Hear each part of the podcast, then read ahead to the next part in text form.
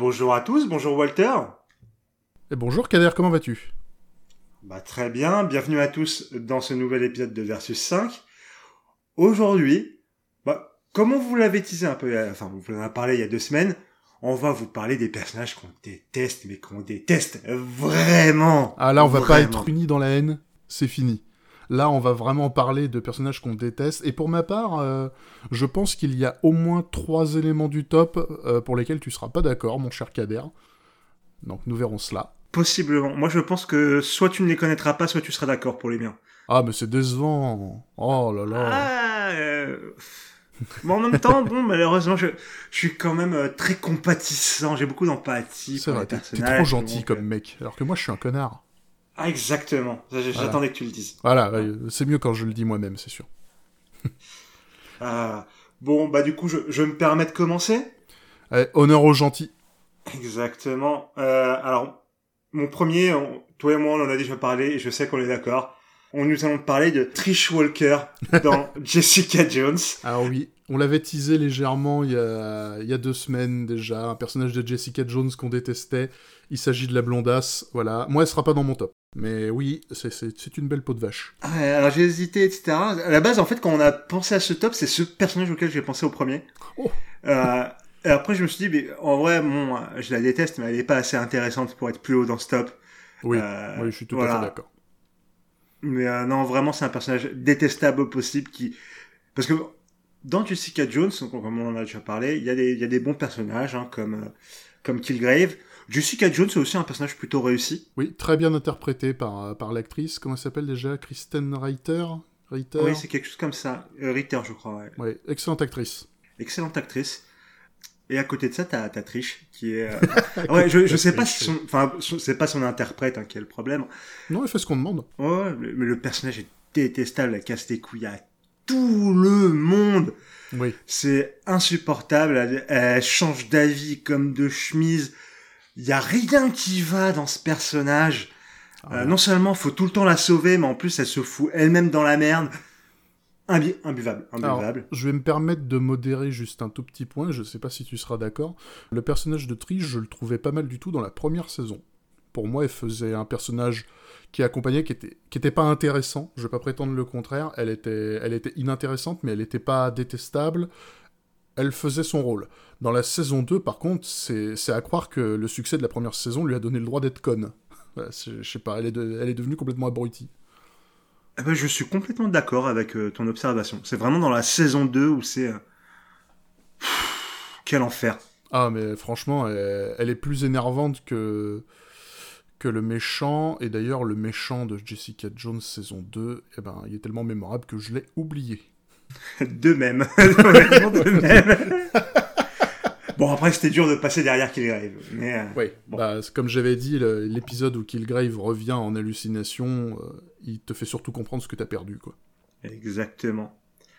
Bon, je pense qu'il n'y a pas tellement plus de choses à dire sur Trish. Non, elle est conne, elle est chiante, on a tout dit, hein, point final. Exactement, je, je te laisse la main. Alors, eh ben, moi je ne sais pas si tu vas être d'accord. Euh, on avait parlé de Cobra Kai il y a deux semaines en disant que c'était une excellente série, et je le maintiens. Et si je devais donner un défaut à cette série, je dirais Robbie Keane de Cobra Kai. Un personnage que je déteste au plus haut point. Ah ouais? Ah Non, je, je ne savais pas si tu... Je ne Ah, savais pas je- si tu serais je- d'accord. Alors, je vais pas être un ardent défenseur du personnage, mais je le trouve pas horrible. Ah, moi, le, le personnage, il m'agace, en fait. Il est magnifiquement interprété. Donc, Robbie Keane est incarné par, j'ai noté, Tanner Buchanan. Euh, donc, euh, c'est un acteur qui, je crois, a genre 23-24 ans et qui incarne un gosse qui en a 16-17. Mais bon, Bon, Celui qui joue- c'est la- celui qui joue Miguel habituel. Diaz, il en a vraiment 15. Ça, quand j'ai vu ça, ça m'a choqué. Ah, ah ouais, j'aurais pas imaginé. Je crois qu'il a 15 ou 16, enfin, mais euh, je me suis dit, non, c'est pas possible, mais en fait, euh, si. Bref, ceux qui jouent Robbie Keane, il est un peu plus âgé, et pourtant il joue un personnage du, du même âge. Euh, c'est le fils du protagoniste de la série, donc c'est le fils de Johnny Lawrence. Et pourquoi je n'aime pas ce personnage? Eh bien, c'est parce que ce personnage est conçu pour prendre les mauvaises décisions, pour ne rien comprendre à quoi que ce soit. Bref, il est, il est là, il fait chier le monde. Il fait chier le monde en faisant des conneries. Et c'est pas des conneries qui sont drôles, c'est des conneries qui le rendent détestable. Euh, Voilà, j'ai- pas grand chose à dire sans, sans spoiler cette série. Bah, je pense qu'on est exactement dans le dans l'exemple de personnage que où c'est mon empathie qui joue parce que je comprends euh, de parce que le personnage a vécu ses mauvaises décisions, tu vois. Alors au début, oui, je me disais effectivement c'est un c'est un gamin. Alors bon, on va donner quand même un petit peu plus de détails. En gros, son père, il l'a il a, il était pas prêt, à, il était pas prêt à être père, il l'a plus ou moins abandonné. Euh, ce qui est, ce qui est pas vraiment excusable, on va pas prétendre le contraire. Hein. Cependant, la série tourne autour d'un Johnny Lawrence qui essaie vraiment de s'améliorer. Et au début, euh, donc lorsqu'on rencontre ce personnage de Robbie Keane, eh ben la seule chose que veut faire ce gosse, c'est faire des conneries uniquement pour faire chier son père. C'est je veux me venger de mon père qui a l'audace de vouloir me reparler, alors je vais faire des conneries. Je vais bosser pour le mec qu'il déteste le plus, pour, euh, le dégoûter. Puis ensuite, je vais apprendre le karaté, euh, c'est presque uniquement pour le dégoûter aussi. Quand on se dit, c'est bon, il commence à apprendre de ses conneries, il commence à écouter euh, le personnage de Larousseau, qui qui mine de rien, de très bons conseils. Eh ben, on se dit, il, il mûrit, il devient plus intelligent. Eh ben non, dès la fin, à la fin de la saison 2, il fait ce qu'il y a de plus détestable qui a été fait dans toute la série jusqu'à présent pour moi, cette scène, elle prouve juste qu'il ira jamais nulle part. Bah, après, non, parce que c'est la scène que je pense, c'est pas non plus volontaire, c'est sur le coup de l'énervement.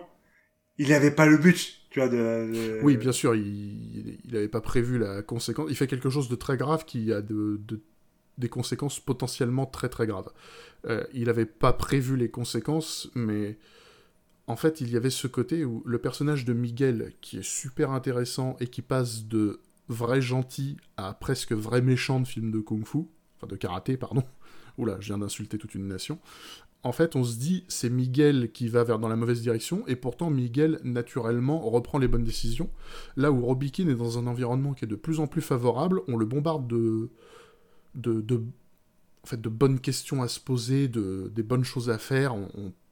il a presque tout qui lui sourit. Et puis, non, il comprend rien il comprend rien, il fait des conneries, et dès qu'on essaye de le remettre dans le droit chemin, il comprend pas qu'on essaye, et il persiste et signe, il fait toujours ce qu'il y a de pire. Les décisions qu'il prend dans la saison 3, c'est le summum de la crétinerie. Je déteste ce personnage. Même s'il est bien interprété, et même s'il a sa place dans la série, il fait pas tâche non plus. Ok, très bien. Non, moi j'arrive pas à le détester, mais je comprends l'idée. Honnêtement, je comprends l'idée, tu vois. Ça me touche. Donc je... J'arrive à comprendre son parcours. Même si euh, j'attends, j'attends son redemption arc avec impatience. Ah, pour moi, il le mérite pas. Hein. Tout ce que j'attends, c'est le, c'est plutôt l'arc du grand coup de pied qui va se prendre dans la gueule. Hein. Ah, il va avoir son redemption arc. Hein.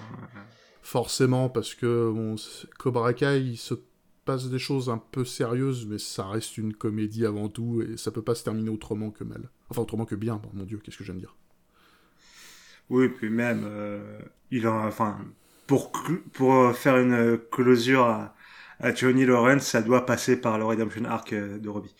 Mais bref. Et ce personnage ne mériterait pas non plus la damnation éternelle. On peut passer, je suppose, à ton numéro 4, parce que nous en avons largement trop dit pour cette petite merde de Robbie King. Mais ce fut intéressant. Alors pour mon numéro 4, moi on va partir un petit peu du côté de l'animation. Euh, et je vais vous parler de Shinji Ikari de la série Evangelion. Alors, euh, as-tu regardé Evangelion, Walter? Alors j'ai honte Non. Très bien. Ne t'inquiète pas, beaucoup n'ont pas regardé Evangelion. Ah, il y en a beaucoup qui prétendent l'avoir regardé et qui l'ont pas vu. bon, c'est vrai que c'est une œuvre à voir dans sa vie. Euh, clairement. Ça a l'air compliqué en fait. Il y, a, toutes plein de saisons, des trucs bizarres. Euh, non, il y a qu'une saison d'Evangelion. Ah, qu'une bah, saison. J'ai dû, j'ai dû confondre. Euh, après, t'as les remakes en film. Ouais. Voilà, mais c'est un, un, remake en, en quatre films. Le dernier film sort le mois prochain. Mais t'as pas euh, plusieurs univers ou quoi que ce soit. Ou, Non, non, t'as as une série, t'as des films. C'est tout. Bon, bah, j'essaierai de regarder un jour. C'est sur Netflix, n'hésitez pas. Après la fin d'Attack on Titan, c'est quand même la priorité. Et donc, Ikari Shinji, c'est le personnage principal d'Evangelion. Ah, d'accord. Il est détestable au possible. Alors, de la même manière un peu qu'un Robikin, c'est que quand même, on, on essaye quand même, enfin, c'est pas c'est pas le pire, même si euh, je ne vous spoilerai pas la fin. Si c'est quand même le pire, euh, mais avant la fin, tu te dis pas forcément ça. Mais c'est en gros c'est un personnage, euh, voilà, son père qui l'a abandonné, un, un trope un peu habituel. Sa mère est morte. euh, un jour, euh, son père lui dit viens, euh, viens, ça fait 15 ans qu'on s'est pas vu, viens me voir. Lui, bah, il va. Et il apprend que son père, il a juste fait venir pour qu'il monte dans un gros robot et qu'il aille taper des gros, euh, des gros monstres. Bon, À sa place, je l'aurais mauvaise aussi, je dois l'admettre. oui, mais bon, comme on aime les gros robots, on aime les gros monstres. Nous, on veut qu'il monte dans le gros robot parce qu'on veut voir les gros robots taper les gros monstres. On a même aimé Pacific Rim, alors on aime vraiment les robots et les gros monstres. Euh, sauf que c'est un personnage qui va tout le temps être dans le doute. Euh, voilà, qu'est-ce que je fais? Pourquoi je le fais? Et euh, genre constamment, même des fois quand tu te dis ah là il a pris conscience d'un truc, ben il va se reposer la même question deux épisodes plus tard. Ça va être pareil pour toutes ses relations avec les personnages. Ça va être ok lui c'est mon pote, mais en fait c'est plus mon pote, mais en fait c'est mon pote. Insupportable et même la résolution de la série, t'es là tu fais franchement mec t'es un énorme connard euh, va te faire foutre. Je rentre pas trop dans les détails pour pas spoiler. C'est vraiment, enfin, après, il n'y a pas beaucoup de personnages qui ne soient pas détestables dans Evangelion. Ah, à ce point-là Mais pour le coup, c'est entre guillemets normal. Euh, vraiment, c'est c'est parce que c'est des personnages bien écrits qui sont quasiment tous détestables. Un peu à la manière des bonnes saisons de Game of Thrones, tu vois. Il y a beaucoup de personnages qui sont Ah, détestables, mais c'est normal. C'est un peu ça dans Evangelion. Il y a que quelques personnages par-ci par-là où tu te dis ah ouais lui j'aimerais bien qu'il survive quand même. Euh, ça serait bien quand même. Généralement, c'est ceux qui crèvent. Ah, pas de euh, spoil, pas de spoil. Je, je ne dirai rien. Je ne dirai rien. Mais euh, voilà. Pour ce qui est d'Ikari Shinji, tu aimerais bien qu'il crève. Euh, voilà. C'est dur de ne pas spoiler Evangelion. Euh, mais en même temps, bon, bah, ça serait dommage. Donc, euh, je vais m'arrêter là pour Ikari Shinji. Mais sachez que vraiment, c'est un salaud. Et qu'il est insupportable. Ah bah ça me donne presque envie de voir cette série, tiens. Je veux voir le phénomène qui a réussi à t'agacer. Oh, T'inquiète pas, il y en a encore trois dans la liste. Hein. Ah, c'est vrai. D'ailleurs, à ce propos, mon numéro 4, qui surprendra à peu près tout le monde, je pense, parce que on s'attend pas à ce qu'il y ait un personnage comme ça dans un stop de ce genre. J'ai grandi dans les années 90, j'ai vu beaucoup de dessins animés, qu'ils soient japonais ou américains. J'ai pas vu beaucoup de dessins animés français. Bon, il n'y en a pas eu non plus euh, 350 000. Et dans les dessins animés américains, il y en a tout un tas qu'on a vu, qu'on adore, hein, les, les Bip Bip et Coyote, les Tom et Jerry, tout ça c'est toujours génial. Et au milieu de tout ça, il y a Titi et Gros Minet, qui est absolument génial, excepté le fait que je déteste cette petite merde de Titi. Donc Titi sera mon numéro 4 dans Ah ce oui top. je déteste Titi, c'est un truc de fou. Je l'ai toujours détesté. euh, En fait, je le détesterais peut-être même moins aujourd'hui, mais je le détestais étant gamin. Alors, pourquoi? Déjà, Gros Minet, bon, moi je suis plus parti de la team chien, et bien évidemment, Kader fait partie de la team des chats, hein, évidemment. Bien sûr. Moi, j'ai tendance à aimer les chiens et j'ai tendance à bien aimer quand les chats en prennent plein la gueule dans les dessins animés. Voilà, ça fait partie de mon côté Team Canidé. Mais Gros Minet, c'est un personnage que j'aime beaucoup parce qu'il est extrêmement bien doublé en français et qu'il est extrêmement drôle. Et Titi, c'est le petit canari que Gros Minet veut bouffer. Euh, normal, c'est un chat. Mais le truc, c'est que Titi, il va s'en sortir dans chaque épisode en faisant rien du tout. C'est-à-dire que c'est la maladresse de Gros Minet qui fait que Titi est encore en vie. Et c'est là une très très grosse différence avec Tom et Jerry ou euh, Bip Bip et Coyote. Euh, Coyote, il peut pas gagner parce que le monde refuse qu'il gagne, très clairement. Mais en plus de ça, Bip Bip, euh, bah, au moins il court vite, il fait des choses, et des fois c'est lui qui contre le Coyote. Et Tom et Jerry, bah déjà, Jerry ne gagne pas tout le temps. C'est rare, mais des fois Tom gagne, et puis ça se termine pas de manière tragique, ça se termine de manière comique. Mais euh, Jerry, il est intelligent et il fait les choses. Titi, il fait rien. Gros Minet est maladroit. Et Titi, il se pointe, il fait Oh, le Gros Minet, il est mal parti. Et puis il lève son petit doigt qui fait que Gros Minet est méchamment dans la merde. Et dès que Titi est vraiment mal barré, eh ben, il faut qu'on l'aide. Parce que Titi, c'est une merde en fait. Il sait absolument rien faire. Il est juste là avec sa voix nasillarde insupportable. Et pour le coup, euh, il y a eu deux doublages français, il faut le savoir, pour tout ce qui est Looney Tunes. Il y a des vieux doublages et il y a eu des doublages qui ont été refaits à partir des années, bah, peut-être milieu des années 90 ou début des années 2000. Alors moi j'ai grandi avec les vieux doublages. Je trouve que le vieux doublage de Gros Minet d'ailleurs est génial. Petite anecdote, il était doublé par celui qui faisait la voix française de Dark Vador à l'époque, et on peut pas le deviner si on ne le sait pas. Donc Dark Vador, c'est la voix de Gros Minet en français. Mais Titi, pour le coup, euh, il est aussi insupportable dans les deux VF. Il a la même voix nasillarde, le oh, fait crevoir un rominet. Bon, c'est marrant deux fois, mais au bout d'un moment, on a dit oui, euh, ouais, ouais, t'as vu un rominet, puis tu vas rien faire et il arrivera pas à te bouffer alors que tu le mérites. Titi, euh, c'est le truc qu'on veut bouffer et qui survit, pas parce qu'il le mérite, mais parce que son agresseur est trop nul. Et je voudrais juste terminer sur une autre petite parenthèse. Euh, c'est un petit détail qui m'a bien fait marrer. J'ai grandi à l'époque des VHS, oui, je sais. Et on avait une VHS avec quelques épisodes de Titi et Gourminet. Et il y avait un épisode que je trouvais vraiment génial, où pour le coup Titi fait les choses. Donc euh, je tenais quand même à le, à le signaler. Et il s'agit d'un épisode qui se passe pendant la guerre de sécession. Et ce qui me fait bien marrer avec le recul, c'est que Titi est dans le camp des sudistes. Ah oui ça m'a toujours fait marrer. Et je pense que c'est pour ça que cet épisode est introuvable en français aujourd'hui. On peut le retrouver en VO sur YouTube. Mais euh, et- à l'époque, il était doublé, donc c'était les vieux doublages. Et cet épisode est vraiment drôle. hein. Mais euh, voilà, Titi est chez les sudistes. Et ça s'explique d'une manière simple d'un point de vue historique. C'est que l'armée sudiste était compétente là où l'armée nordiste puait la merde. Bah, Ça, c'est un fait historique. Mais euh, c'est quand même assez marrant de voir le protagoniste d'un dessin animé dans un monde où on a très facilement réduit la guerre de sécession à les gentils abolitionnistes contre les méchants esclavagistes, alors que c'est quand même plus compliqué que ça, eh ben, Titi, il était dans l'armée esclavagiste, et Gros Minet était dans l'armée euh, abolitionniste, et c'est Gros Minet qu'on tourne en ridicule. Ah ouais, c'est pas mal. Je l'avais pas vu venir celle-là. Ah, tu peux le voir, euh, toi qui parles anglais couramment, euh, tu, tu peux retrouver euh, ça sur YouTube. Je sais plus quel est le nom de l'épisode, mais ça se retrouve facilement. Et au milieu, il y en a deux, trois qui se posent la question euh, attendez, comment ça se fait que le gentil il soit chez les sudistes? Et t'as surtout les commentaires qui se disent bah écoute, le dessin animé date des années 50, à cette époque, on s'en fichait de la politique, on voulait juste faire rire les gosses. Voilà. Et c'était mieux d'ailleurs, à mon humble avis. Ou tout ce n'impliquons pas la politique dans les affaires des enfants. Voilà. Euh. Et ni dans ce podcast d'ailleurs, on va éviter, on veut bien les engueulades, mais pas les effusions de sang. Exactement, exactement. Ne parlons point de ça. Voilà. Euh, bah écoute, euh, moi Titi, euh, je n'ai pas d'opinion, honnêtement. je... après, j'ai toujours été plus dans la team Tom et Jerry, mais Oh, largement. Largement. Mais voilà, Titi, euh, non, je n'ai pas, j'ai pas spécialement d'opinion là-dessus. J'ai, en fait, quand j'étais euh, gamin, j'aurais dit certainement que le meilleur dessin animé américain c'était Tom et Jerry. Avec le recul, j'ai tendance à rejoindre l'avis du joueur du grenier et dire que Bip Bip et Coyote c'était un poil mieux. Alors moi, vraiment à l'époque, je faisais vraiment pas. Pour moi, c'était la même cam, quoi. Enfin, vraiment. C'était bien. Ah, c'est- c'était le petit rail du dimanche soir. Voilà, euh, le petit sac cartoon avant de retourner à l'école le lendemain. Exactement. Ah, tant de nostalgie. Retournons à la haine plutôt, ça nous correspond mieux. Ah, en parlant de haine, j'ai mon troisième personnage que je pense pas que, que tu aies eu euh, l'horreur de rencontrer. Alors, promis, c'est la dernière fois de ce podcast.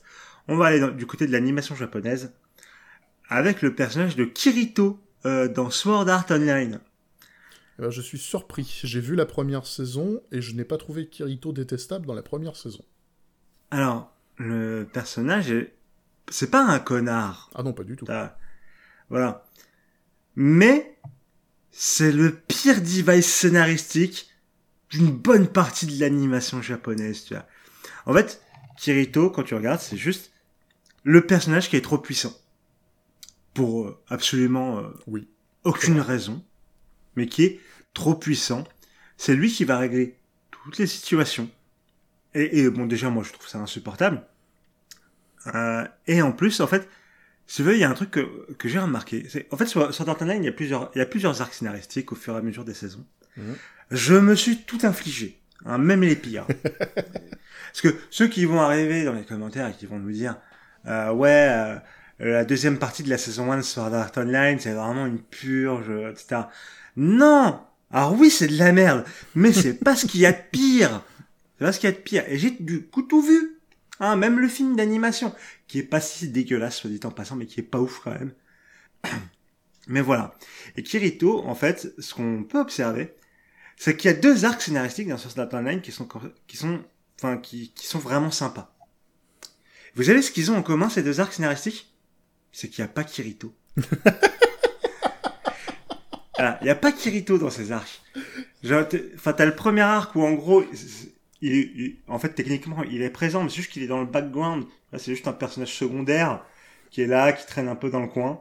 Et t'as le deuxième où en fait, il est inconscient. Et du coup, il est pas du tout là. Et là, t'as plein de trucs qui se passent qui sont trop bien. Parce qu'en fait, tu te dis, merde, bah là, il n'y a pas Kirito pour sauver les gens. Il n'y a pas Kirito pour tout d'un coup se dire, ah bah, je vais gagner donc, parce que je suis le personnage principal. ça, me surprend parce que franchement, dans la saison 1, j'ai pas trouvé ça. Ça m'a pas choqué. Alors, il faut juste, pour, ceux qui n'auraient pas vu Sword Art Online, euh, il faut comprendre une chose par rapport à la description que tu faisais, Kader.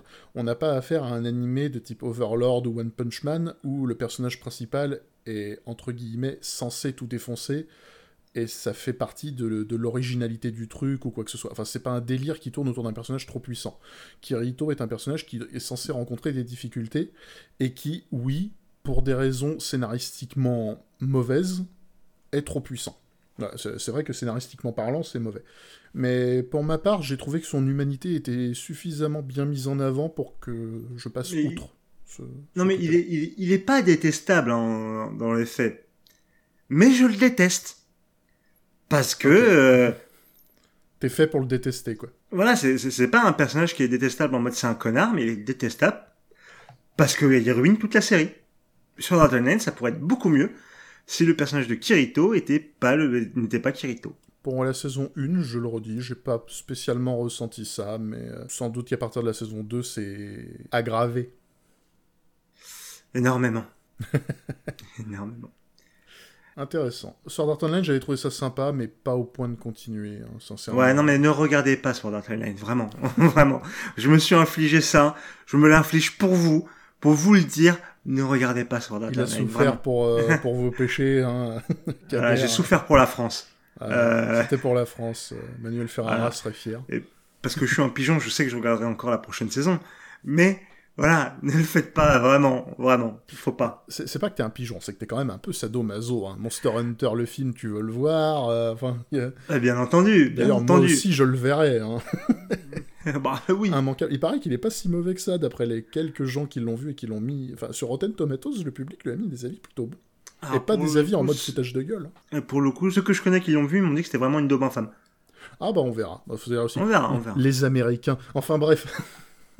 Je plaisante, évidemment. Eh bien, je te donne la main. Eh bien, on va passer du tout au tout, parce que moi, je ne vais pas parler d'animation, mais de cinéma. Enfin, dans le sens pas de série animée, mais de films, de vrais films avec de vrais acteurs. Et c'est un film que je vous recommande de voir, parce que c'est un très grand film, que je n'aime pas du tout, mais je reconnais que c'est un grand film. On va parler de Fight Club. Ah Et dans Fight Club, il y a Brad Pitt qui joue Tyler Durden.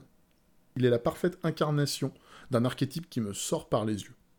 En fait, c'est l'archétype du du gourou qu'on te vend comme étant hyper charismatique et suivi par tout un tas de gens, etc. Alors que moi, je le trouve absolument pas charismatique, je le trouve euh, juste cinglé. Pas intéressant du tout, chiant comme la pluie. Enfin, chiant comme la pluie, j'exagère un petit peu. Là, c'est, ma colère qui ressort un petit peu. Mais voilà, il y a un type de personnage que je n'aime pas du tout, parmi tant d'autres, c'est euh, celui qui critique le monde en balançant tout un tas de vérités hyper générales, en mode euh, bah, les, phrases mais du révolutionnaire euh, alpha version 0.1 quoi. C'est en mode le capital nous vous prend tout ce que vous avez, gna gna gna. Et en fait, ce, délire, je l'ai beaucoup ressenti à travers du personnage de Tyler Durden. Peut-être que mes souvenirs du film sont biaisés, c'est tout à fait possible, vu que je n'ai pas aimé le film. Mais ce personnage, pour moi, tout le monde le suit, tout le monde le prend comme un gourou, tout le monde boit ses paroles. C'est un personnage qui arrive à changer le monde à sa manière, sans, trop spoiler. Alors que très franchement, c'est juste quelqu'un qui balance des phrases que n'importe quel lycéen prépubère euh, un peu en avance sur son temps et qui a eu le malheur de lire 2-3 livres sur le communisme ou équivalent te balancerait. Euh, je trouve ça particulièrement inintéressant. En fait, j'ai le même souvenir de Tyler Durden que celui de Mr. Robot. Alors, Mr. Robot, qui est une série que je n'ai pas vue, parce que j'ai vu le trailer. Et dans le trailer, j'ai vu le personnage principal, donc incarné par l'excellent Rami Malek, qui est chez une espèce de psy où elle lui pose une question du genre euh, comment vous sentez-vous? Et il part dans une espèce de monologue intérieur dans lequel il dit euh, qu'est-ce que vous voulez que je vous réponde? Qu'on vit dans un monde où Steve Jobs est considéré comme un grand génie alors qu'il est responsable de l'esclavage de millions de gosses au Moyen-Orient euh, et ça c'est le genre de conneries je... moi j'ai juste envie de dire mais mec ta gueule quoi. T'es pas intéressant tu te crois intelligent mais tu le l'es pas. Arrête avec ces conneries. Et Tyler Dorden je me suis dit ça pendant pratiquement tout le film il n'est pas la principale raison pour laquelle je n'aime pas le film, c'est le scénario qui fait que je n'aime pas le film. Mais voilà, Tyler Dorden ne m'a pas aidé. Ok, très bien. Alors, par rapport à Mr. Robot, moi j'avais commencé la première saison que je n'ai jamais fini parce que je n'ai pas accroché. Et pour euh, le cas de Tyler Dorden, je pense pas que tu aies tort, mais je pense que c'est totalement volontaire. Si tu regardes les personnages qui suivent Tyler Dorden, la plupart, euh, c'est pas des lumières. Hein. Ah, c'est des cassos. Mais euh, en fait, Tyler Dorden, je n'arrive pas, je, je n'apprécie pas le fait de le détester. Vraiment, je déteste ce personnage. Euh. En fait, je, je pense que j'aurais adoré le détester si j'avais aimé le film. Sauf que j'ai pas aimé le film. Tyler Dorden, c'est vraiment un exemple de personnage que je déteste sans pouvoir l'apprécier. C'est vraiment personnel. Parce que Brad Pitt étant Brad Pitt, l'interprétation est impeccable. David Fincher étant David Fincher, la réalisation est impeccable. Euh, c'est pour ça que je, pense qu'il n'y a pas trop de débat là-dessus. Voilà, c'est pour ça que je le dis. Hein. Il faut regarder Fight Club. C'est un, très, c'est un très bon film, objectivement, même si moi, je ne l'ai pas aimé du tout et je ne le reverrai jamais. Ok, intéressant. Intéressant. Dans le sens où, ouais, pour le coup, c'est vrai que je pense que tu es la première personne que j'entends dire j'ai pas aimé Fight Club. Ah, je sais, je sais, mais c'est pas le c'est pas le seul grand film que je n'ai pas aimé du tout. Nous ne parlerons pas de Mulholland Drive qui me donne des boutons. Très bien, n'en parlons pas. Euh, mais ouais, non, moi, je, Tyler Durden, je trouvais que c'était un personnage plutôt réussi, dans le sens où, enfin, c'est le personnage qui a, qui, qui accompli ce qu'il doit accomplir en termes de, de narration. C'est-à-dire que c'est, voilà, c'est montrer que c'est un, finalement, c'est un mec juste con, et qui veut accomplir des trucs parce qu'il chauffe et euh, qui a réussi à ramener des gens plutôt faibles d'esprit dans sa cause quoi. Enfin, c'est vraiment le principe du gourou. Ouais, mais j'ai un peu trop ressenti ce côté. J'ai l'impression que le film voulait le montrer comme quelqu'un de brillant, alors qu'en fait il l'est absolument pas. C'est juste un tocard. Quoi. Bah, moi l'impression que me donne le film, c'est que ils sont obligés de le montrer comme étant brillant pour justement montrer que finalement c'est, enfin, pour beaucoup de gens, c'est super simple de paraître brillant pour des faibles d'esprit. C'est tout le principe des sectes. Hein. Pour moi, ça fait sens. ça, fait du sens. Moi, c'est quelque chose que je n'ai pas apprécié du tout. C'est un personnage que je déteste. je, je, peux pas le résumer autrement. Mais euh, voilà, non, mais là, pour le coup, là, c'est vraiment une histoire de sensation. Donc, il n'y a pas vraiment tellement un débat. Surtout que tu es plutôt d'accord que euh, c'est pas un personnage qui est raté, tu vois, c'est un personnage, c'est juste que tu n'arrives pas à l'apprécier. Non, voilà, euh, dans Fight Club, objectivement, il n'y a pas grand-chose qui est raté, même si je n'aime pas le scénario qui, pour moi, est hyper prétentieux. Mais euh, c'est mon humble avis. Ah oui, oui dans, dans, un sens, on peut le considérer comme prétentieux. Il est prétentieux, mais génial. voilà, c'est ça, il est prétentieux, mais réussi.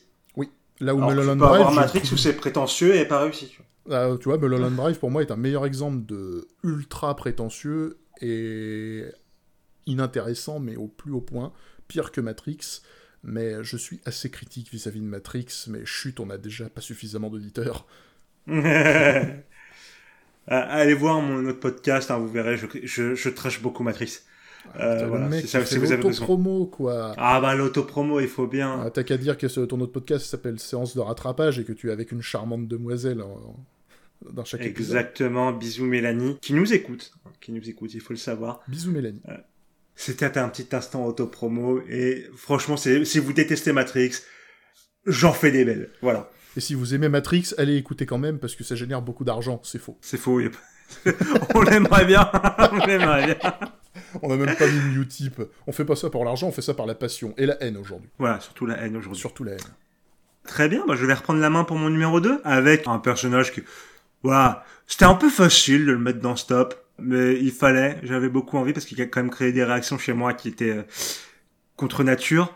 Euh, nous allons appeler euh, Jar Jar Binks hein, de la saga Star Wars. Qui était dans mes mentions honorables, mais j'ai trouvé plus détestable selon mon avis. Donc euh, oui, Jar Jar Binks, euh, Jar Jar Binks, mis ça saloperie, voilà. En soi, euh, c'est, enfin voilà, tout a déjà été dit sur Jar Jar, hein, sur plein de vidéos, des Oui. podcasts, etc., etc. Mais moi, je l'ai mis dans ce top pour une seule raison. Comme euh, je, je crois qu'on l'a déjà dit, euh, voilà, moi, bon, j'aime plutôt bien Star Wars. Euh, j'aime beaucoup euh, The Clone Wars. Ah, ça, ça, ça me fait plaisir d'entendre ça. Vas-y, parle des épisodes Jar Jar dans Clone Wars. Et bah, il faut, faut- il faut savoir que euh, au bout d'un moment, dans The Clone Wars, quand je voyais qu'il y avait Jar Jar Binks dans un épisode, eh ben, je, j'allais en avance rapide pour skipper l'épisode. Voilà. C'est mérité. Euh, à, à tel point, je détestais le personnage. tu vois. Et du coup, c'est pas tellement le, le celui de la menace fantôme hein, que je déteste. Parce que dans les, enfin, voilà, il est là dans un film. Rigueur, bon, je le vois vite fait de- plus tard, pas grand chose. Mais je le détestais tellement que, bah, au final, euh, il a réussi à me faire skipper des épisodes d'une série que j'aimais beaucoup. Ah, les épisodes de Jar Jar dans Clone Wars, ils sont insupportables. C'est Ah, c'est, c'est une purge. c'est horrible une à purge. chaque fois. Mais pour ma part, j'ai vu La Menace Fantôme au cinéma quand il est sorti. Alors, c'est sorti en quelle année? C'est sorti en 2000, ça, je crois. 2000 ou 2001, ouais, quelque chose comme ça. 2001, c'est l'année du Seigneur des Anneaux. Pour moi, c'est sorti avant. Bah, alors oui, sûrement 2000, et bon. Sans doute, bon, ça, enfin, ça, c'est pas important. Mais euh, j'avais euh, j'avais genre 11-12 ans. Eh ben, j'ai un petit peu honte aujourd'hui, mais quand j'étais gamin, Jar Jar, je l'aimais bien. Bon, quand j'étais gamin, j'aimais bien Batman et Robin, ça c'est encore plus honteux. Jar Jar, il fait son boulot, en fait. Ce personnage, il fait son boulot, c'est-à-dire faire rire les gosses. Le seul vrai problème de ce personnage, c'est qu'on n'a pas besoin de lui pour distraire un gosse dans Star Wars. On s'en sortait très bien avant lui, et même avant les Ewoks, qui pour moi sont limite pires que lui. Mais euh, Jar Jar, bon, euh, il a particulièrement été détesté, surtout aux États-Unis, parce qu'ils ont vu du racisme dans le personnage, ce qui me fait beaucoup rire, moi Ah, d'ailleurs. que- non, non, ça c'est pas la principale raison. C'est pas la principale raison. Oh, non, c'est pas la principale raison, mais ça a été une raison supplémentaire qui m'a bien fait marrer. Bon, les Américains, ils- Je crois que la polémique sur le racisme du Jar Jar, elle, est, elle date de bien après la, la menace fantôme. Hein. Mais- Il me semble, hein, ça date Mais- de bien après la menace fantôme. Mais pourquoi, après la menace fantôme, il servait plus à rien? Et, et puis bon, j'ai envie mais de dire pourquoi dire- il a été doublé par un black, et donc j'ai envie de dire qu'à partir de ce moment-là, qu'il ferme leur Non, mais quand je dis bien après, ça veut dire que les films sont sortis et des années plus tard, t'as des gens qui se sont réveillés pour rien. Quoi. Ouais, euh, bon. Franchement, ce qui est pas si étonnant, hein, mais le euh, niveau voilà. de la critique, oui, ça m'étonne pas plus que ça. Mais en tout cas, aux États-Unis, la menace fantôme, je pense que c'est l'épisode le plus détesté de Star Wars. euh, parce Oh, qu'il il y y a a Jake débat. Lloyd. Ah, je pense qu'aux États-Unis, Jake Lloyd plus Jar Jar Binks dans un seul film, ça a été beaucoup trop dur. En France, euh, déjà, Jar Jar Binks, je dirais qu'il est moins énervant en VF qu'en VO. Et en plus de ça, définitivement, Anakin dans le premier film, eh ben, le doubleur, il joue bien mieux que l'acteur original. Donc du coup, ça a un peu atténué le choc, et c'est pour ça que j'aurais tendance à dire qu'en France, l'épisode le plus détesté de la prélogie est probablement l'épisode 2. Oh, quelle purge je suis là. J'aime pas le sable. ah oui, Lucas, merci pour tes dialogues, hein, ils sont géniaux. Ah voilà, ouais, hein, voilà, voilà ce qui se passe quand un génie euh, du cinéma, enfin un génie proclamé, mais bon, à mon avis pas trop, mais passons.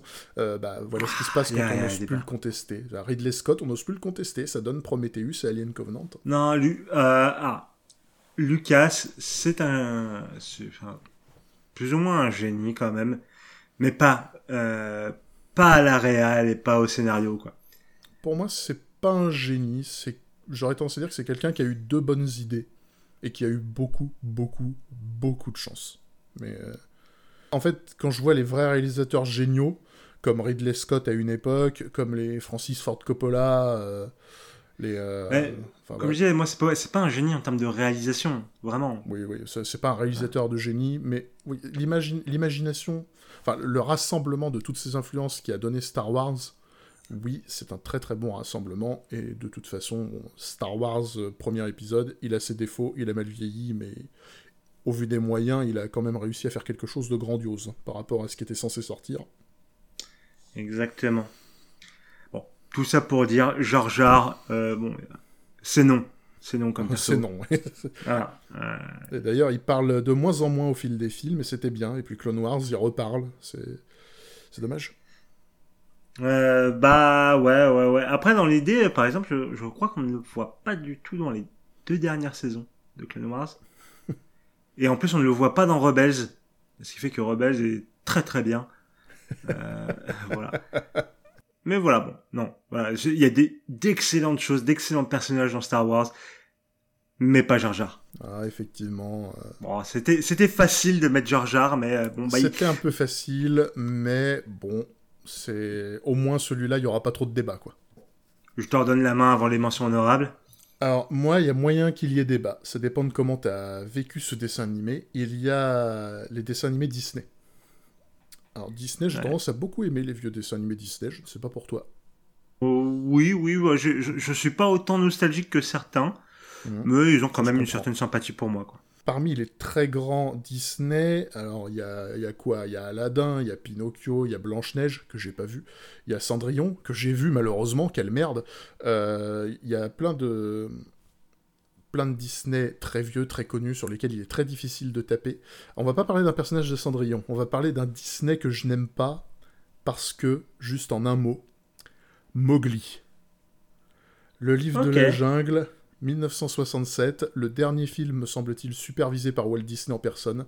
Eh ben, le film, il est objectivement très bien, et je le déteste parce que Mowgli. Mowgli, c'est une merde. Mowgli, je le hais, je le vomis. C'est un petit con qui ne mérite pas d'être vivant. Alors bon, en plus de ça, il y a quelques petites incohérences où j'ai envie de dire euh, aux mecs qui ont fait le film, bon d'accord, il y a le scénario, mais c'est limite. Genre une meute de loups entière qui a peur d'un seul tigre, ah oui, le tigre, il est beaucoup plus fort, mais quand ils affrontent 15 loups, il fait comme n'importe quel autre truc, il meurt. Hein, voilà.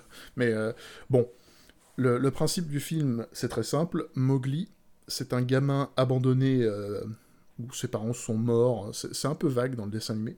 c'est un nourrisson qui est dans un panier et qui est trouvé par des loups dans la jungle et qui est recueilli par des loups. Le problème, c'est qu'il grandit. Et dans la jungle, il y a un tigre qui s'appelle Shere Khan, qui est d'ailleurs un excellent méchant, qui déteste les hommes et qui voudra forcément tuer Mowgli, alors qu'il n'a pas encore entendu parler de son existence. Du coup, les animaux de la jungle, pour protéger Mowgli, veulent l'envoyer dans un village des hommes, où il sera en sécurité et pas attaqué par Shere Khan. Et Mowgli, c'est une petite merde qui refuse qu'on le mette en sécurité, et c'est à croire qu'il fait tout pour crever. C'est-à-dire que il, aucune notion du danger. Il fait face à un personnage qui est absolument génial, qui s'appelle K, qui est un serpent extrêmement drôle, mais qui est, surtout extrêmement dangereux. Et quand Mowgli fait face à K, il a pas peur une seule seconde, il a pas peur des éléphants, il a pas peur des singes euh, qui pourtant euh, le, le baladent de liane en liane euh, comme si c'était une banane, et puis il a pas peur de Shere Khan. Shere Khan, c'est l'animal qui fait peur à absolument tous les personnages du livre de la jungle. Il fait peur à Balou, qui est un ours, il fait peur à Bagheera, qui est une panthère noire, et Mowgli, il se retrouve face à Shere Khan, il y a des vautours qui lui disent cours, et Mowgli, il les regarde et il fait Pourquoi courir? Et moi, je me dis Mais t'es vraiment une merde, en fait. Il y a, y, a tous les personnages les plus importants de la jungle qui risquent leur cul pour te mettre en sécurité, et toi, tu passes ton temps à les semer, à te mettre dans la merde, une merde de laquelle tu ne peux pas sortir tout seul parce que tu es faible, tu es un gamin stupide de surcroît, et, euh, là, tu fais face au tigre, et tu comprends même pas que t'es censé avoir peur. C'est pas du courage, c'est de la bêtise. Mowgli, il est bête. Et tout ça pourquoi? Pour voir une première femme de loin et se barrer avec elle parce que fille. mais Mowgli, aucune qualité ce personnage. En plus, il a l'air dégueulasse. Bref, euh, je, le déteste au plus haut point. Si Mowgli avait eu un peu plus de cerveau, j'aurais beaucoup aimé le livre de la jungle, puisque j'ai beaucoup aimé le remake en film live par John Favreau dans lequel Mowgli est intelligent, puisqu'il sait avoir peur d'un animal qui peut le tuer en un coup de patte. Il fait des choses lui-même et il se bouge un peu le cul, quoi. Ok, euh, honnêtement, je j'ai pas tellement d'opinion sur Mowgli. je pense que vraiment le livre de la jungle, c'est un film où j'ai un peu rien à foutre. Oh, bah, c'est très rare d'entendre ça. D'habitude, il a laissé un a priori très très fort. Enfin, il a fait l'enfance de beaucoup de... beaucoup de gamins, quoi. Bah, alors pour le coup, le livre de la jungle, moi, je l'ai vu plus tard euh, enfin, je, je devais être ado quand je l'ai vu. Euh, je l'ai pas vu euh, quand j'étais vraiment gosse gosse. C'est pas un film qui m'a marqué outre mesure. Et tu vois, moi, le personnage de Mowgli, je le vois juste comme un enfant un peu con, donc euh, je vais pas, j'irai pas jusqu'à le détester. Il est juste un peu, un peu simplet, quoi. Bah, pour un gamin qui a été élevé dans une jungle qui se rend pas compte qu'un tigre il va le bouffer, c'est pas être simplet là. François Pignon peut lui donner des cours de maths. Non, mais voilà, mais c'est, enfin, pour le coup, c'est un personnage dans un film d'animation euh, qui est juste un enfant. Ouais, je veux pas, je veux pas lui le jeter la pierre pour ça, quoi, vraiment. euh. Ah bah moi j'hésite pas, enfin franchement si je pouvais le lapider là-dessus. Non franchement, en fait il est aussi con que Pinocchio, je dirais, sauf que Pinocchio il a une très bonne excuse. Il a deux jours d'existence au final dans le film. C'est littéralement il est né il y a deux heures et il doit tout apprendre du monde. Donc le fait que Pinocchio soit naïf et commette des erreurs c'est normal. Mowgli il a genre 7 ou 10 ans, il vit dans la jungle. Il a, pas peur d'un éléphant, il a pas peur d'un lion, enfin d'un lion, d'un tigre c'est pas être simplet, c'est complètement con. C'est, il mérite un Darwin Award, Mowgli. Ouais, mais si tu veux, quand je l'ai vu, ça m'a pas choqué. Ah bah moi, je l'ai toujours trouvé insupportable, et même quand j'étais gamin, j'ai eu beaucoup de mal avec le livre de la jungle à cause de ça.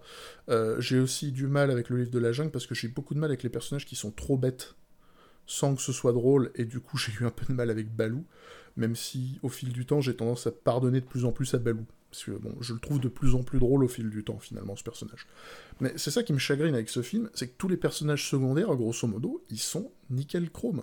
Et au milieu de tout ça, t'as ce protagoniste à la con qui, qui mérite de se faire bouffer, quoi.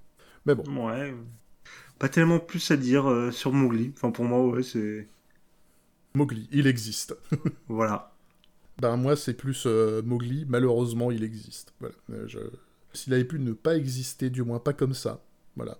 Peut-être qu'il est très bien dans le livre, il est très bien dans l'adaptation, dans la première adaptation live. Si on a eu une deuxième réalisée par Andy Serkis qui est très bizarre, que je recommande pas particulièrement, Je savais même pas qu'on a fait une deuxième. Mais... avec Benedict Cumberbatch en Shere Khan. Ah, mais oui, si, si, j'en avais entendu parler, oui. Mais en Sur fait, Netflix, euh, non. Ouais, c'était sur Netflix et franchement, il y a des choix artistiques qui sont un peu bizarres. Les, les visages des acteurs sont à moitié mélangés avec les animaux et je trouve que ça donne un rendu euh, vraiment dégueulasse. Ok. Bon, en tout cas, l'adaptation de John Favreau est très sympa. N'importe laquelle des deux, je comptais pas les regarder de toute façon. Donc, euh. Oh, celle de John Favreau, tu peux. Faut pas regarder Le Roi Lion. Non, le Roi Lion, j'avais pas prévu de le regarder non plus. euh. Ah, il faut pas. Tout- toutes ces adaptations live, euh, là, comme ça, vraiment, j'ai aucun intérêt à les regarder. Donc. Ah, j'avais entendu dire que Dumbo de Tim Burton était pas mal, mais euh, Tim Burton faire un film comme ça, ça me fait mal à mon petit cœur, donc j'ai pas encore osé le regarder. Ah, Tim Burton, tout un sujet à débat aussi. Ah, j'adore Tim Burton, du moins ce qu'il faisait à une époque. Ah, Bref, si, si on Euh. devait faire un top des films de Tim Burton, franchement, il mérite un top à lui tout seul. Parlons plutôt de nos mentions honorables. Très bien, bah, je vais démarrer. Alors, je vais prendre un personnage qui est nommé, mais euh, pour moi, c'est plus le stéréotype du personnage euh, en général que je déteste. Le, je vais prendre le personnage de Young Suk dans le dernier train pour Busan. Et donc, euh, le mec euh, archi salaud euh, qui euh, pense qu'à sa gueule au moment de la propagation du virus, etc. Là, les trains pour Busan, peut-être que vous connaissez pas, mais c'est un film de zombies en Corée, hein, en gros Qui paraît-il est excellent. qui est très très bon, qui est pas le film de la décennie, mais honnêtement, c'est un film, je pense que c'est un film qu'il faut voir parce qu'il est très sympa. Par contre, alors j'ai pas encore vu sa suite qui apparemment est une purge infâme. Ah, il paraît que c'est une horreur. Ouais, euh, et j'ai pas hâte de le regarder tellement ça a l'air d'être une purge infâme. C'est-à-dire, parce que je veux voir Monster Hunter, mais Peninsula, je ne veux pas le voir. Ah, bah, ça, ouais, fait, ouais. ça fait mal de voir un film qu'on espère bon être mauvais. Par contre, quand on espère qu'un film va être mauvais et qu'il est mauvais, là, on est heureux. Bah, c'est plus que quand j'ai vu la bande je me dis, mais en fait, il y a aucun rapport avec Dernier Train pour Busan. Si en plus l'original est saccagé, mais c'est que c'est- c'est pas fait par le même mec? C'est par le même réalisateur, si. Il paraît que c'est, enfin, il paraît que c'est vraiment pas bon. Enfin, en même temps, j'ai envie de dire, il y a eu Battle Royale 1 et 2. Hein, au secours. Oui, mais, en effet. Mais bon, le personnage de Young-suk, c'est vraiment genre le, t'es le personnage archi égoïste que tu vois dans chaque histoire de zombie, qui va pas hésiter à essayer de sacrifier une femme enceinte ou une enfant pour que lui survive, qui en plus t'as pas forcément, enfin, t'as pas forcément l'impression qu'il y ait de raison particulière à ça, tu vois. Enfin, vraiment, euh, c'est juste que c'est un, c'est le connard euh, euh, qui pense que sa vie est plus importante que celle des autres, quoi. Moi, ça, c'est le stéréotype que j'en peux plus de voir dans ce genre de film, films de zombies ou de survie, des films avec de la survie en jeu, etc. Alors oui, je comprends qu'on doit être un peu égoïste quand même dans ce genre de situation, mais là, clairement, il y a des trucs, t'es là, enfin, euh, je spoilerai pas, mais il y a un moment où, où vraiment tu te dis, mec, euh, réfléchis deux minutes, genre juste réfléchis 20 secondes. Dans, il y a un film où il y a un personnage qui ressemble un peu à ça, mais qui fait partie des personnages que j'adore détester. C'est le méchant d'Alien 2 qui s'appelle Burke. Je sais pas si tu te souviens de lui. Euh, pas du tout. bah, c'est le traître. Dans chaque film alien, plus ou moins, il y a un traître. Et c'est Oui. le traître du deuxième film. C'est-à-dire qu'il est coincé dans une gueule, base sur une planète extraterrestre entourée de Marines euh, qui sont là pour le protéger. Et tout ce à quoi il pense, c'est ramener des aliens sur Terre et foutre la merde. Parce que c'est ce que la compagnie veut qu'il fasse. Mais ce personnage, il est. En fait, l'acteur, il a dit J'ai compris que j'avais fait un très bon boulot le moment où j'ai entendu ma mère crier de joie quand je suis mort dans le film. Oui. Voilà. Donc effectivement, il a, il a fait un très très bon boulot. Je vois ce que tu veux dire. Moi, c'est pas le genre d'archétype que je déteste particulièrement tant qu'il y a une vraie explication ou une situation qui fait que ça s'explique. Mais si c'est de l'égoïsme bête et méchant, mal placé, oui, effectivement, c'est détestable. Bah, euh, pff, ouais, c'est dur sans spoiler, mais tu vois, genre, il y a des situations où t'es là en mode, bah, oui, ok, son raisonnement il se tient, mais t'en as d'autres où tu vois vraiment juste que il est égoïste parce qu'il faut que le personnage soit égoïste. Euh, Ça, c'est énervant. et Quand ça et arrive, ce, voilà, c'est très très énervant. En plus, il, est, il a une tête archi suffisante, tu vois, enfin. Ah, ouais, David sale gueule en plus. ouais. Non, voilà. Et je te redonne la main. Euh, bah, moi, j'ai deux mentions honorables. Tout d'abord, on va parler d'un truc qui est absolument extraordinaire, même si je vais faire vite parce que mention honorable. On va parler du Seigneur des Anneaux, genre l'une des meilleures trilogies et l'une des meilleures adaptations du cinéma, qui n'a que très peu de défauts. Parmi ces défauts, il y a un personnage qui s'appelle Denethor, que je n'aime pas du tout. Je ne vais pas rentrer dans les détails parce qu'il y a de bonnes chances pour que vous ayez vu le Seigneur des Anneaux, et si c'est le cas, vous savez très bien pourquoi Denethor est une merde. Voilà. En effet. en effet. Ouais, des Denethor, euh, pas trop de débat. Alors, euh, ma deuxième, bon, on va le faire vite, hein. Euh, Bella Swan euh, de Twilight. Ah, je me demandais si ce serait pas ton numéro parce que je crois bien que t'as vu les Twilight. Moi, je me suis toujours efforcé de les fuir. Alors, pour, pour l'histoire, les Twilight, euh, j'ai, je crois que j'ai pas vu le dernier, ou les deux derniers. En fait, pourquoi je dis je sais pas si j'ai vu, c'est parce que je me rappelle pas, parce que j'étais très bourré quand j'ai vu les Twilight. Euh, Voilà, non, c'était une soirée entre, c'était une soirée avec euh, mes collègues canadiens et euh, je, je crois que le dernier, les deux derniers n'étaient pas encore sortis quand on les a vus à cette soirée-là. En gros, c'était les voisines qui en avaient marre qu'on regarde des films de, entre guillemets, de mecs, parce qu'on leur avait mis du Tarantino euh, avant. Et euh, Mhm. du coup, elles nous ont forcé à regarder Twilight. Et nous, on a dit, bah, ok, on regarde Twilight, mais on, on va vous tracher votre film en étant bourré. Et on a Ah oui, traché tu le film en avais étant bourré. parlé, oui, je m'en souviens. T'avais dit que t'avais passé un très bon moment. Ah, c'était, c'était très bien. J'ai très très peu de souvenirs pour le coup. Mais je me rappelle que c'était un bon moment. Mais bon, va falloir que je, je me les refasse euh, à un moment. Mais même ça, je me rappelle juste que je ne pouvais pas blairer le personnage de Bella. Pour avoir quand même revu des extraits, avoir quand même amarré certaines choses sur ces films. C'est vraiment alors le personnage qui est un peu comme tu parlais tout à l'heure avec euh, Tyler hein, Durden dans Fight Club. C'est le personnage qui est censé genre être magnifique, qui fait que quand elle rentre dans une pièce, tout le monde la remarque, euh, qui est follement amoureuse et que l'autre, euh, le- l'autre vampire dégueulasse. Thomas Bo- Ça prend Non, mais ça, alors, Pattinson. j'adore, alors j'adore Robert Pattinson, c'est un excellent acteur. Euh, Kristen Stewart est une très bonne actrice aussi, mais c'est pas dans Twilight qu'elle l'a prouvé. C'est. Exactement. Euh, même après, elle a fait d'autres rôles euh, un peu sympas, il me semble. J'en sais rien, je l'ai- je l'ai pas vu. Mais sauf qu'en fait, tu comprends absolument pas pourquoi, tu vois. À part juste que l'auteur, elle savait pas quoi écrire et euh, que pour elle, euh, genre juste se dire oui, euh, s'il faut, je mourrai pour toi, ça veut juste ça veut dire que c'est une excellente relation. Pour ma part, ce que je reproche le plus à Twilight, parce que je l'ai pas vu au final, mais ce que je lui reproche, c'est qu'en fait, l'auteur, donc la femme qui a écrit Twilight, elle a mis tellement de temps pour que ses personnages concluent qu'il y a une nana qui a commencé à écrire sur les forums de Twilight une fanfiction où enfin Edward et Bella commençaient à baiser. Elle s'est fait ban des forums pour avoir écrit des histoires de cul. Elle s'est dit, c'est pas grave, je vais écrire mon livre. Et ce livre s'appelle 50 nuances de Grey. Donc merci Twilight d'avoir créé 50 nuances de Grey. Ouais, ouais, ouais. Ah, que des mauvaises choses qui ressortent de tout ça. Mhm. Non, voilà, pas, pas grand chose à ajouter, hein, mention honorable en plus. Donc, euh, voilà, Bella Swan, adieu, à jamais. À jamais. Loin, très très loin. Euh, pour ma part, je l'ai mis dans les mentions honorables parce que je sais pas à quel point c'est biaisé par la perception que j'ai de l'actrice, mais je vais parler de Captain Marvel dans Avengers Endgame. Très rapidement parce que mention honorable, mais grosso modo, j'ai vu Captain Marvel après avoir vu Avengers Endgame, alors que le film est sorti avant. Je me suis dit, si Captain Marvel est comme dans... Enfin, si la Captain Marvel qu'on voit dans Endgame, elle est comme ça dans tout le film Captain Marvel, je vais pas voir ce film, parce que très franchement, ce personnage, il est insupportable.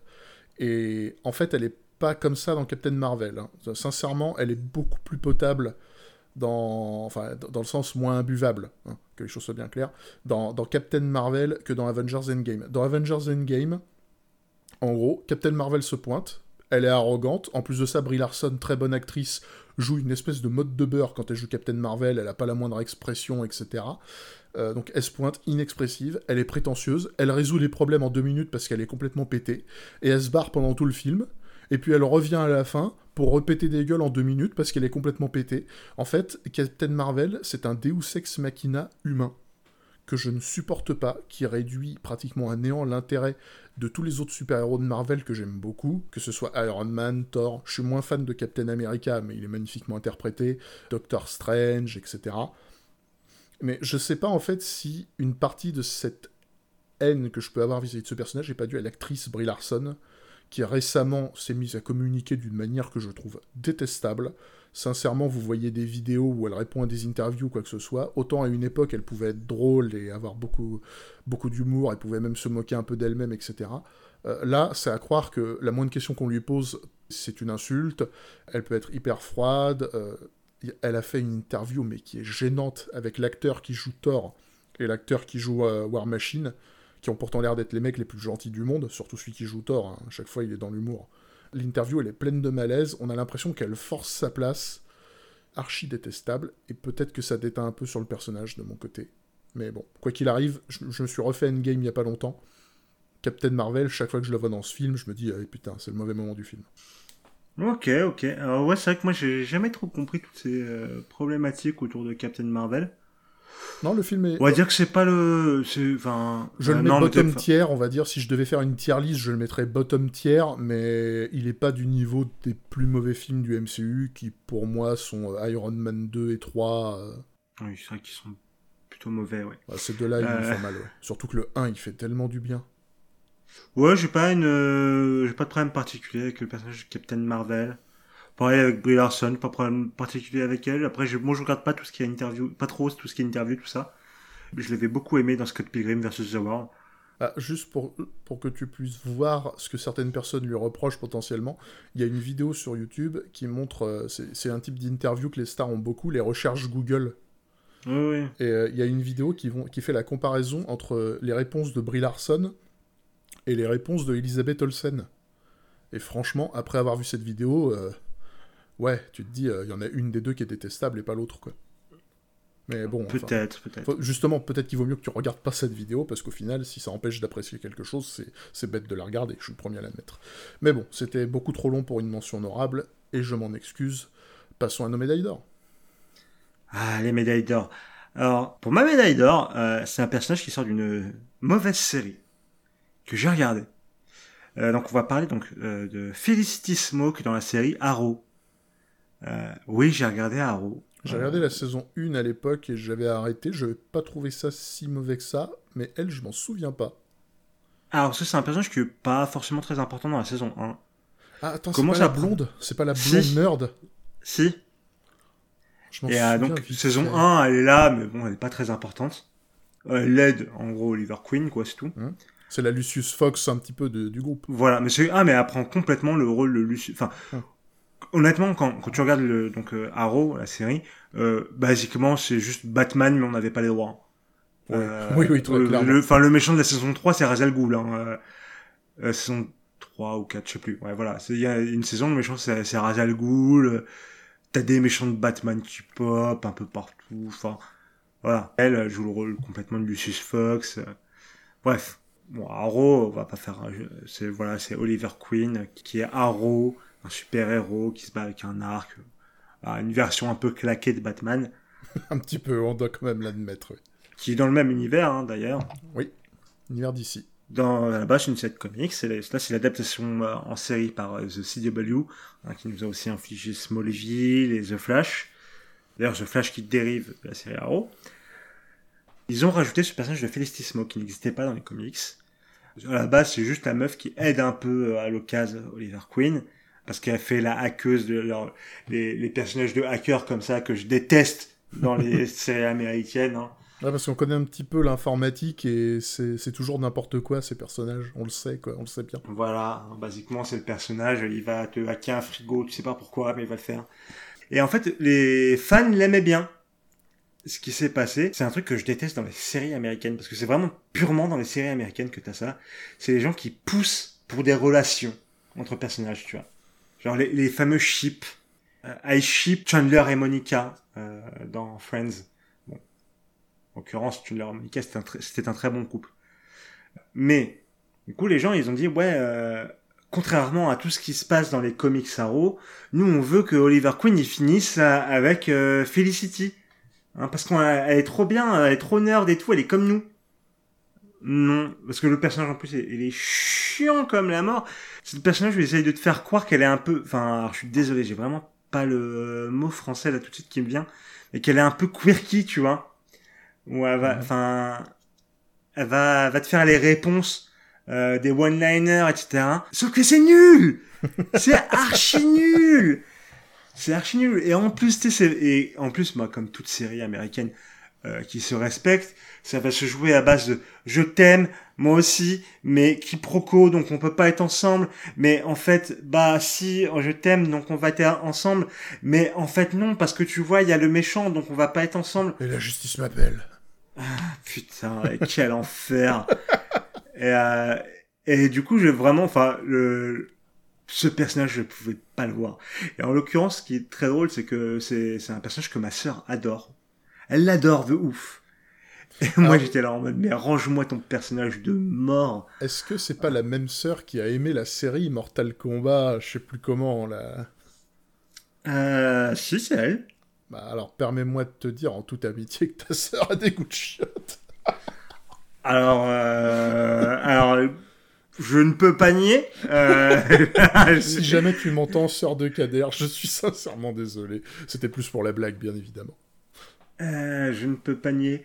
Enfin, je me pose la question si c'était elle pour Mortal Kombat. Il me semble que oui, hein, parce que que elle qui peut regarder ce genre de trucs. Euh, mais enfin bon, voilà, Felicity Smoke, un personnage plus très mal écrit, qui a une évolution qui n'est pas drivée par les bonnes choses, euh, qui est pas drivée par la narration, mais qui est drivée euh, par euh, ce que ce que le public de 14 de 14-18 ans veut. Donc, enfin non, ce, tout, tout, ce personnage et c'est un gros nom pour moi. Donc voilà.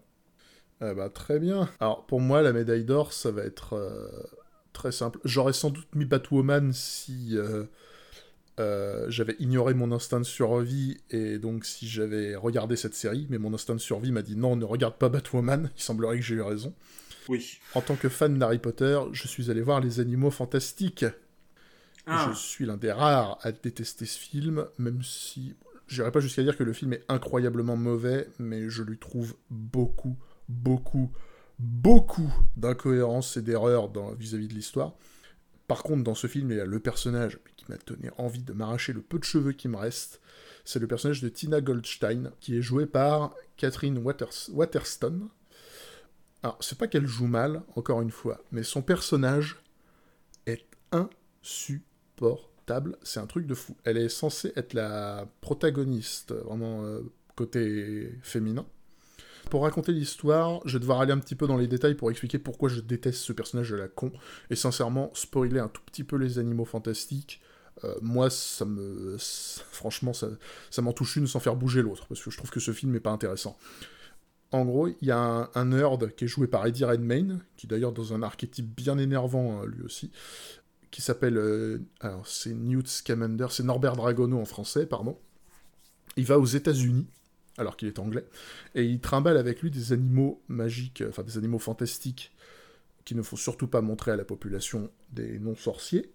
Et bien évidemment, il va faire une connerie, les animaux vont se barrer, et ça va provoquer des problèmes, il va falloir retrouver les animaux, alors qu'une grande crise façon sorcière de Salem, mais en 1920, est en train de se déclencher aux États-Unis.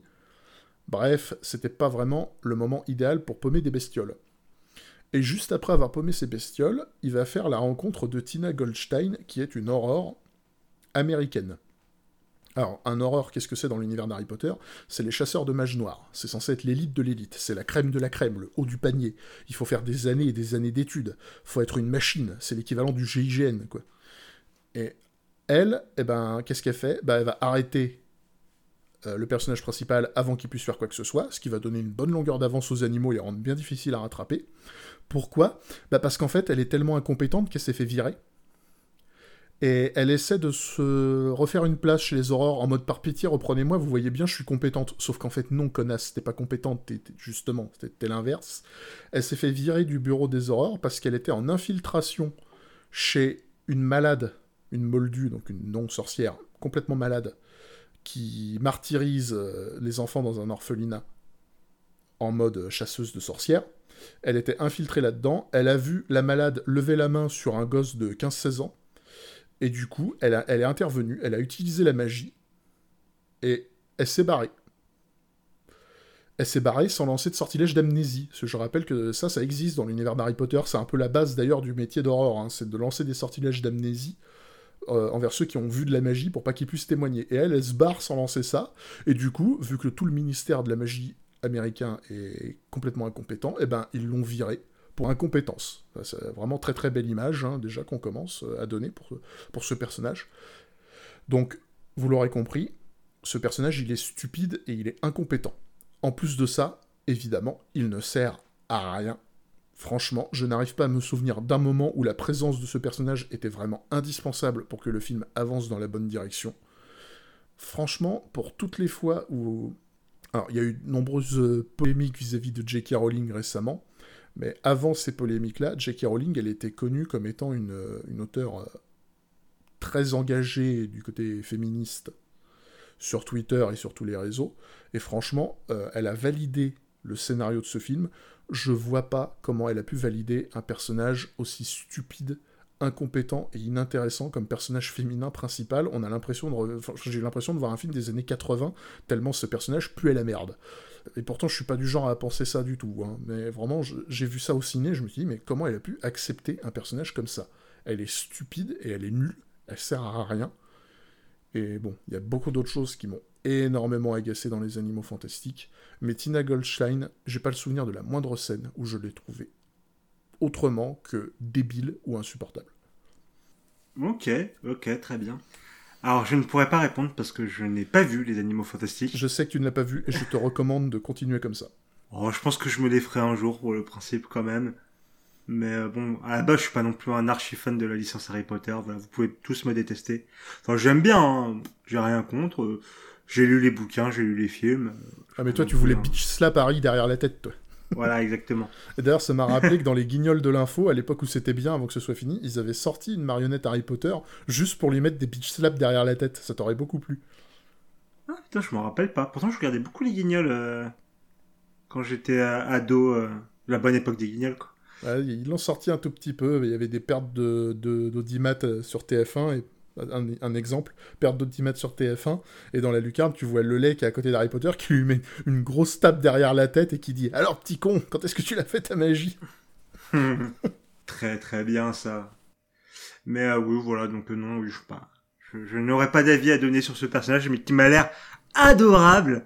Ah, franchement, euh, c'est l'aurore qui ne sert à rien et qui a besoin d'être sauvé, évidemment, par un geek qui aime les plantes. Oh Norbert Dragono, je l'épargne pas beaucoup non plus, mais au moins il fait des choses. Ah, très bien, très bien, ok. Bah écoutez, rip, euh, rip les animaux fantastiques. Euh. Ah, puis j'ai vu ce qui se passait dans la suite, il y a des fragments d'histoire, mon dieu. Bref, passons. Euh, bon, pour faire un petit résumé de nos top 5 respectifs, pour ma part, il y avait Robikin de Cobra Kai, Titi de Titi et Gros Minet, ça toujours faire bizarre à écouter quand même que quelqu'un déteste Titi. Euh, Tyler Dorden de Fight Club, Mowgli du Livre de la Jungle, et cette connasse de Tina Goldstein dans Les Animaux Fantastiques. Quelle crève. Que des personnages adorables. Hein. Après, ouais, bah, finalement, tu vois, ça, Bon, d'abord je fais mon résumé. Du coup, ça démarre par en cinquième place Trish, Trish Walker de Jessica Jones, puis euh, Shinji Ikari d'Evangelion, Kirito de Sword Art Online, euh, Jar Jar Binks de Star Wars et Felicity Smoke de Arrow. Euh, et tu vois, je me dis, nos tops, ils sont plutôt pas mal dans le sens où, dans les personnages qu'on aime détester, c'est des personnages très intéressants, mine de rien, au final. Et là, c'est des personnages vraiment où tu te dis non, bah non. Enfin, bon, à part Tyler Durden quand même de ton côté, mais euh, il est pas inintéressant. Je le déteste justement parce que ils, ont, ils ont voulu le rendre trop intéressant par rapport à ce qu'il devrait être, selon moi. Mais euh, voilà, bon, on va pas rebondir dessus. Mais par contre, on annonce, on a bien compris. On, en fait, on voulait prendre des gants, hein, mon cher Kader, au début. On voulait pas lancer le pugilat dès le début de, de notre podcast. On, on voulait pas que ça parte en couille tout de suite. Donc là, on a commencé à mettre un petit peu le pied sur l'accélérateur. Mais par contre, on vous annonce tout de suite, dans 15 jours, c'est la boucherie. Ouais, dans, dans 15 jours, on va parler d'un truc qui nous tient très, très à cœur. Voilà. on, part dans les jeux vidéo, hein, vous l'aurez certainement deviné. On va faire les top 5 de nos jeux de 2020. Et il y a des choses très intéressantes qui se sont passées en 2020. Voilà, il y a très clairement, je pense qu'on va tous les deux faire nos tops en mode 10 minutes sans interruption de la part de l'autre. Et puis ensuite, on va lancer les deux gros débats parce que ça, va chier. Hein. Oh là là, ça va chier. Il va y avoir deux gros débats et un petit débat, je pense. Ah, ah peut-être, oui. Oui, oui, peut-être. Hmm. oui, je vois. Mais euh, bon, il y aura surtout les deux gros débats. Euh, où là, bon, ça va être M60 contre fusil plasma. Hein. On va voir qui va gagner. Ouais, surtout que bon, on va pas vous mentir, euh, on sait pas donner nos tops, mais on, parle beaucoup de jeux vidéo entre nous. On se connaît, en on fait, a, donc, voilà. on a tous les deux une assez bonne idée de ce que va être le top de l'autre pour les jeux de 2020. Mm. Euh, donc euh, voilà, on sait qu'on on sait qu'on va se taper, on va se taper. Tu vois, Et puis on a regardé les Game Awards ensemble en live. Donc euh, il y a eu des réactions euh, dépitées de l'un comme de l'autre, enfin surtout de mon côté d'ailleurs. oui, surtout de ton côté. Hein. Oui, c'est vrai, bah oui, parce que, oh attends, si, si, un autre jeu avait fait partie de la liste, enfin bref. oh, si un autre jeu avait fait partie de la liste, je pense qu'on se serait marré tout autant. Euh... Oui, c'est vrai. enfin, moi, ça m'agace un petit peu quand même cette histoire. Mais bref. Donc, dans deux semaines, comme tu l'as si bien dit, notre top 5 des meilleurs jeux de 2020, et on vous promet cette fois de la bagarre. La bagarre. La bonne bagarre. Eh ben, le temps de m'échauffer et d'essayer de perdre les 50 kilos que j'ai en trop, mon cher Kader, euh, je pense qu'il est temps de, de, se quitter là. Eh bien, merci beaucoup à toi, Walter. Merci à vous de nous avoir écoutés. Merci vous tous et à la prochaine pour le match des Jeux de 2020. Bisous. Bisous à vous.